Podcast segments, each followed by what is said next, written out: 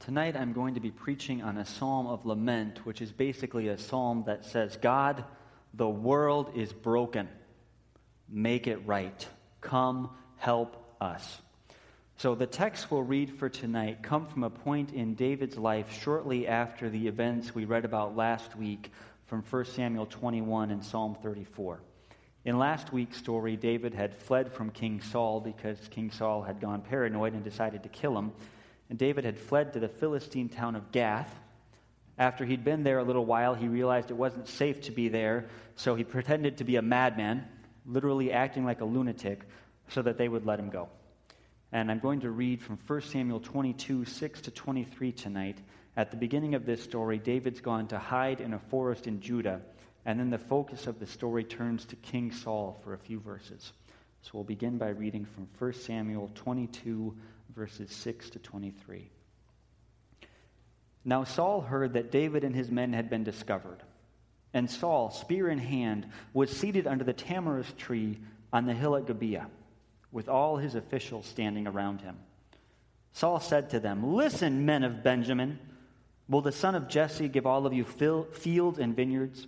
Will he make you all commanders of thousands and commanders of hundreds? Is that why you have all conspired against me? No one tells me when my son makes a covenant with the son of Jesse.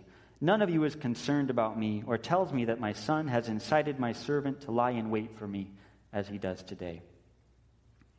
But Doeg the Edomite, who was standing with Saul's officials, said, I saw the son of Jesse come to Ahimelech, son of Ahitub, at Nob.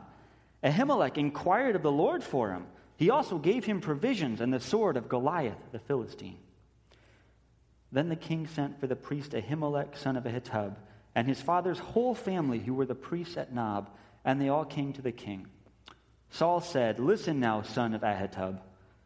Yes, my lord, he answered. Saul said to him, Why have you conspired against me, you and the son of Jesse, giving him bread and a sword and inquiring of God for him, so that he has rebelled against me and lies in wait for me, as he does today? Ahimelech answered the king, who of all your servants is as loyal as David, the king's son in law, captain of your bodyguard, and highly respected in your household? Was that, the, was that day the first time I inquired of God for him? Of course not.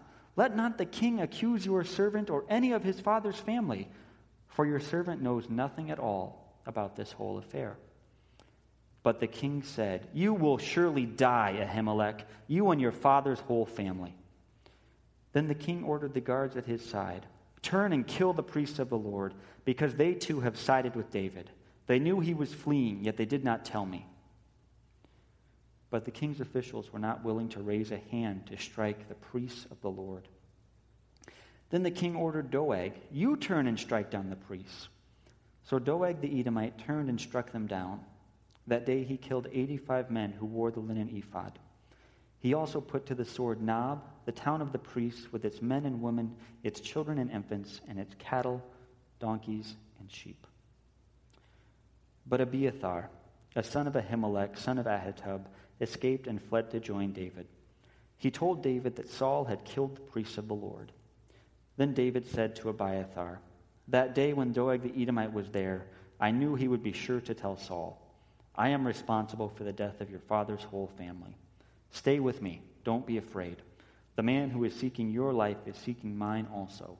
You will be safe with me. Uh, the story we just read in 1 Samuel is basically a courtroom drama, but it's a drama where absolutely everything goes wrong. The story begins with Saul holding court with his officials gathered around him, and right from the beginning, things are not right. From Saul's speech, you can tell that all of his officials are Benjamites. These are people from his own tribe. And you can tell that he's been playing favorites and putting his own tribe in front of all of the other tribes of Israel. You can tell, you can tell that he's been playing favorites his whole kingship. And basically, he's saying to the people gathered around him, Do you think some other guy is going to take care of our family like I do? Do you think anybody else is going to keep the extra benefits coming to the Benjamites? Do you think a son of Jesse is going to be as good to you as I am? Saul, the king, isn't appealing to their sense of justice or to his place as the rightful king. He's just appealing to their greed and their self interest. So, from the beginning of this story, Saul is obviously corrupt. And he's got this vendetta against David, who's done no wrong. And then at that moment, Doeg the Edomite decides to become an informer.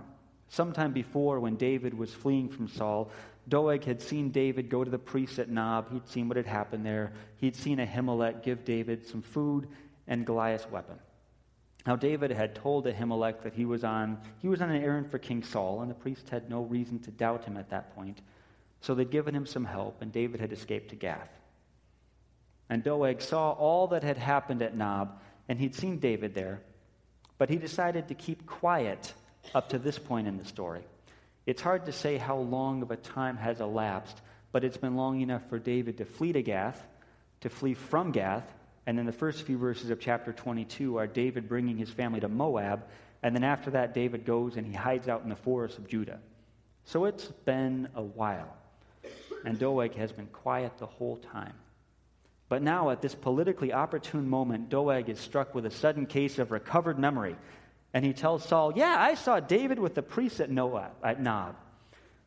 So Saul summons all the priests to come and see him.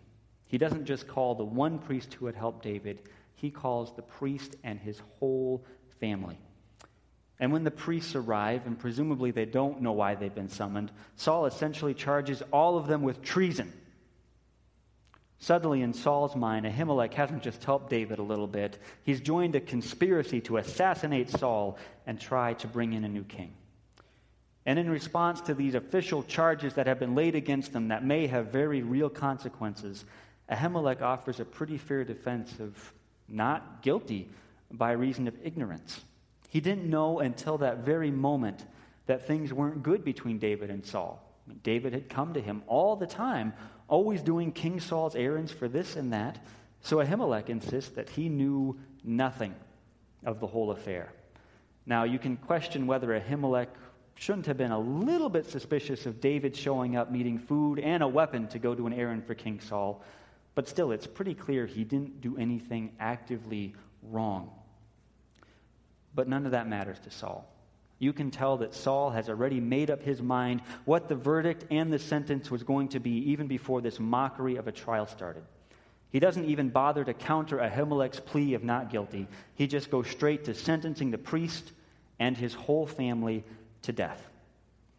Saul is so out of line here that even his buddies, even the Benjamites who he's made his officials and who he's given rank and benefits and all kinds of things to, even those people are not going to go down this road with him. But Doeg the Edomite has no such hesitation. Doeg is happy to carry out the death sentence that Saul, the king and judge, has handed out. And Doeg even takes it a step farther and he goes and he wipes out the whole town the priest came from. In this text, we go from an angry, corrupt king to a mockery of a trial to actual genocide. And this is all in the midst of God's people, with their very king right in the midst of the guilt of the story. Justice is nowhere to be found here. And often our world today isn't too much different. One of the clearest reminders I've seen of that in a while has been the news lately about ISIS, the Islamic State that's taken over part of Iraq and Syria. It's been hard the last couple weeks to read stories of what all may have happened there. In fact, some of it seems to mirror the story we read from 1 Samuel. And without getting all, into all of the details this evening, terrible things have been happening in that part of the world. We hear stories of thousands of people having to flee their homes, of Christians and other minorities running for their lives. It's hard to read stories like the one we read in 1 Samuel 22. It's hard to hear about things happening in the world. And these stories leave us rightly with feelings of outrage. How can this happen? How can the world be so broken? Where can we go to find justice? How do we respond when things are just not right in this world? Now, there's a lot of ways we can respond to injustice, but many of them don't really get at the fundamental problem and its fundamental answer. one way that people deal with injustice in our world is by engaging in a sort of false humanistic optimism. You know, we can make, we can make the world a better place if we just work hard enough and things will turn out okay. A lot of contemporary aid movements and government action adopts an approach like this. Somehow, if everybody just comes to their senses and does, does good things, we can make the world right. Things are not really all that bad, and if we just pull together, we can fix it all. And there's some truth to that approach. We humans are capable of doing a lot of good in the world, and it's good to hope and work for things to be better. Doing good is a good thing to do. But in the end, relying on our own human efforts to deal with evil is a dead end street. The corruption, the evil, and the guilt in all human hearts goes deep, deep, deep beyond even our ability to comprehend. And expecting to get rid of evil in the world by our own acts is just plain foolishness. This sort of humanistic activism denies the full reality of evil and it ignores the limitations that we as humans have to deal with it. And while we're sometimes tempted to false humanistic optimism, we more often adopt the survival technique of just going numb and tuning out the bad stuff. We turn off the news and we do our best to just forget about it and get on with our own lives. I was talking to a Calvin College professor about this a few months ago, and she said she'd seen this trajectory in class after class after class of students coming into Calvin. They'd come in their freshman year all pumped up to change the world, but then after a year or two of hearing about all the things going wrong in the world, after a year or two where they heard about this huge crisis and that systematic injustice that an individual couldn't possibly hope to solve, these students would just give up and tune out. They'd say, Yeah, all that stuff, it's real, but I can't change it. So I'm just going to get married, buy a house, buy a car, have a couple kids, and get on with my life and not worry about all the bad stuff out there. We often have that temptation, especially when in a place when our lives are so good, to just ignore the world. It get on, get on with our own more or less okay lives. But again, this way of facing evil in the world doesn't acknowledge the reality of evil and it leaves us nowhere to go when evil comes from out there and starts to strike our own lives in here. Another t- temptation that we experience that's sort of the opposite of those first two is to look at how bad the world is and just become bitter and depressed. 20 minutes of reading the news or two minutes of reading the headlines on an average day could give all of us enough reason to just go back to bed. It's easy to settle into despair and say, There is no good left in this world. The world is in huge trouble, and there's just no hope.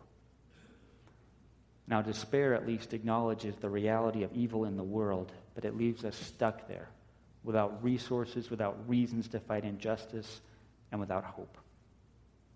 And apart from Christ, there really is no hope in this world. But when we despair, we turn blind eyes to how God is at work in so many ways, even in this broken world. The basic problem, if you get to the root of it, the basic problem with humanistic activism or numb denial or hopeless despair is that all of these responses to evil turn our eyes away from God to something else. When we feel outraged or numb or depressed at the brokenness of the world, we need to turn to God. Our fundamental pose is not screaming in anger or shrugging in denial or collapsing in hopelessness. Our fundamental pose as Christians is to kneel before the Lord in prayer. When we take injustices before God, we acknowledge the reality of evil in the world, but we also acknowledge the reality of God's sovereignty and the final justice that God will hand out. It's only in going to God that we can find true peace and true hope. So, with that in mind, I want us to read Psalm 52 now as an example of turning toward God in the midst of a terribly broken world. Psalm 52 is a psalm that David wrote in response to hearing the news about what King Saul and Doeg had done. Why do you boast of evil, you mighty man? Why do you boast all day long, you who are a disgrace in the eyes of God? Your tongue plots destruction. It is like a sharpened razor. You who practice deceit. You love evil rather than good, falsehood rather than speaking the truth. You love every harmful word, O you deceitful tongue. Surely God will bring you down to everlasting ruin. He will snatch you up and tear you from your tent.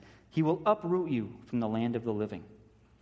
The righteous will see in fear. They will laugh at him, saying, Here now is the man who did not make God his stronghold, but trusted in his great wealth and grew strong by destroying others. But I am like an olive tree, flourishing in the house of God. I trust in God's unfailing love forever and ever.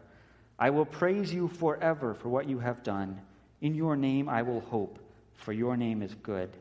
I will praise you in the presence of your saints.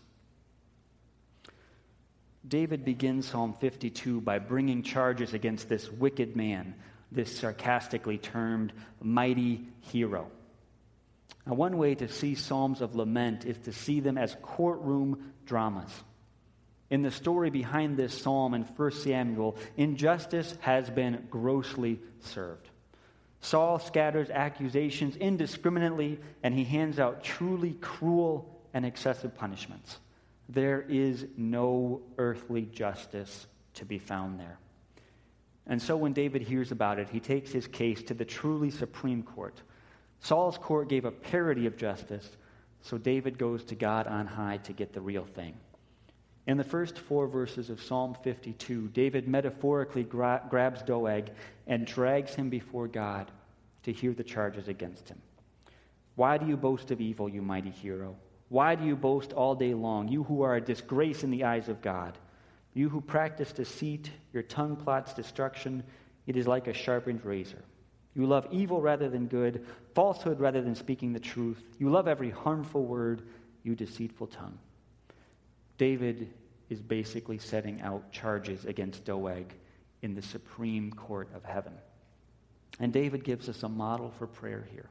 When there is no earthly hope less, left, we bring our lament before God. When human justice goes terribly wrong or is nowhere to be found, we go to the divine courtroom. It is not our job to right every wrong in the world, and neither is it our destiny to stand powerless and empty handed and broken before the darkness.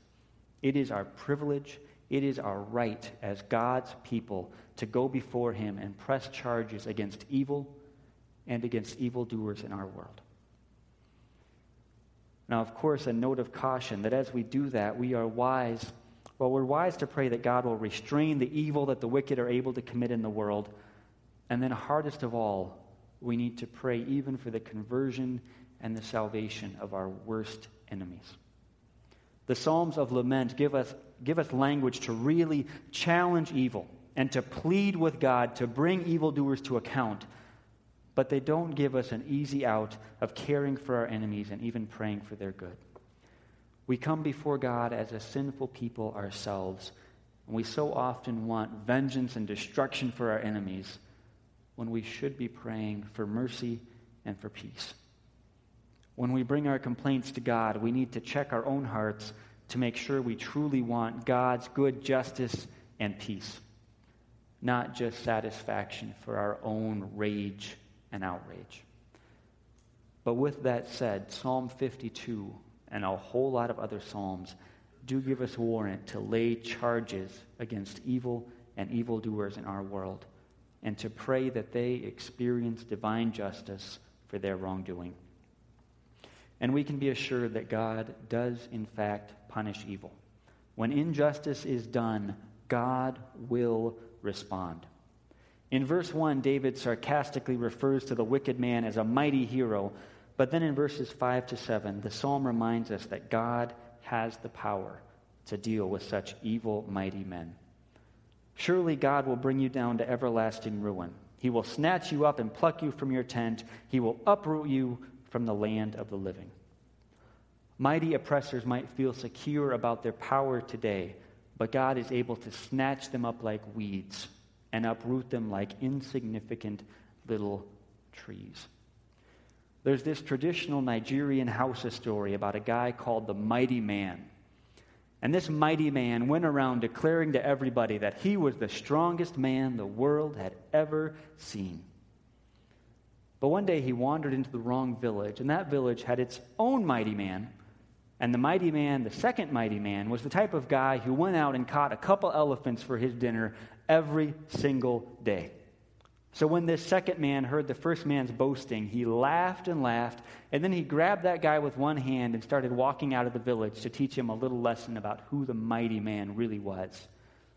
But on the way out, this second mighty man ran into a third mighty man, and they started talking a little bit, and since they were all pretty proud of being mighty men, mighty man number two and three got into a huge debate about who really was the mighty, mighty man. Well, it turned out that Mighty Man number two threw the original Mighty Man out of his way, and then number two and number three got into a huge fight. And the original guy just crawled away and limped home and never again bragged that he was a mighty man. And meanwhile, the two bigger, more mighty men got into a huge wrestling match that went on and on, and finally they clobbered each other and they went flying up into the heavens and they got stuck there. And to this day, they continue fighting. And so, whenever you hear thunder, it's the two mighty men up in the sky still arguing about who the mightiest man is. So that's where thunder came from, apparently. The point of the story is that, besides telling you where thunder came from, is that no matter how mighty a mighty man is in this world, he will eventually run into someone stronger than himself. And even those two mighty men up in heaven will someday have to deal with the real mighty man who will return from the throne of God in heaven all of the mighty people in all our world, all of the mighty oppressors who trust in their own power, will sometime, someday find themselves in the inescapable grasp of the mightiest man of all. When our King Jesus returns to judge the wicked, there will not be any discussion or debate about who is in control. When God brings justice, no one is exempt, no one can get around it, and his sentences are always just. Now, in the closing verses of Psalm 52, David switches, switches gears and he speaks in the persona of a righteous man, and he compares himself to an olive tree flourishing in the house of God. Now, what's interesting at this point about olive trees is that they can live for hundreds and hundreds and hundreds of years. There's some olive trees in some different areas of the Mediterranean that scientists think have been around for 1600, 1800, 2,000 years. The person who follows God, says Psalm 52, is like one of those olive trees that lives on and on and on and continues to yield good fruit and flourish, while the wicked are like weeds. They're like tiny little trees that get, just get yanked up and tossed away. This doesn't always happen on our timeline, but Psalm 52 tells us that when we bring our complaints and laments to God, the day will come when we will flourish forever as God's righteous people, and the wicked will pass away into destruction. Now, after hearing from Psalm 52, I want to sound one final note from 1 Samuel 22. At the end of our reading from 1 Samuel 22, we find that one of the priests, Abiathar, somehow managed to escape from Doeg. And Abiathar flees to join David, and when he gets to David, David welcomes him. And David, well, David admits that he did something wrong. It's hard to see exactly what David could have done differently given his situation, but still, David recognizes that he started off the chain of events that led to Abiathar's whole family and village getting wiped out. And so David says, I'm sorry. And he gives sanctuary to Abiathar. Stay with me. Don't be afraid. You'll be safe with me. David assures this man fleeing from terrible evil and awful injustice. Now, in that moment, David is giving something of a pointer ahead to Christ, and he's also giving us something of a model to follow as Christ's people. Now, Jesus, of course, had absolutely no responsibility for the evil in the world. But still, he entered our world. He entered into the chain of events that was leading to death for all of us. And Christ offered divine sanctuary to all of us, his people. Just like David welcomed the fugitive and offered, promised to protect him, Christ welcomes everyone who flees to God from the evil of this world. And Christ offers and promises that he will keep all of his people safe forever. If we are in Christ, we truly do not need to be afraid of anything in this world. And if we are in Christ, we first of all, we bring our laments to God in prayer. But based on God's goodness and grace, we also do what we can to help those who are suffering, to those who experience injustice, and to those who are oppressed. Two final points from these texts. First, when we see injustice in the world, our prayers can and should take the shape of entering the divine courtroom to seek God's justice. We don't place our trust in human activism. We don't give up on the world and go into numb denial, and we don't despair. We bring it to our Lord in prayer. We lament over the evil in the world. We charge evildoers in the divine courtroom where justice is always finally accomplished.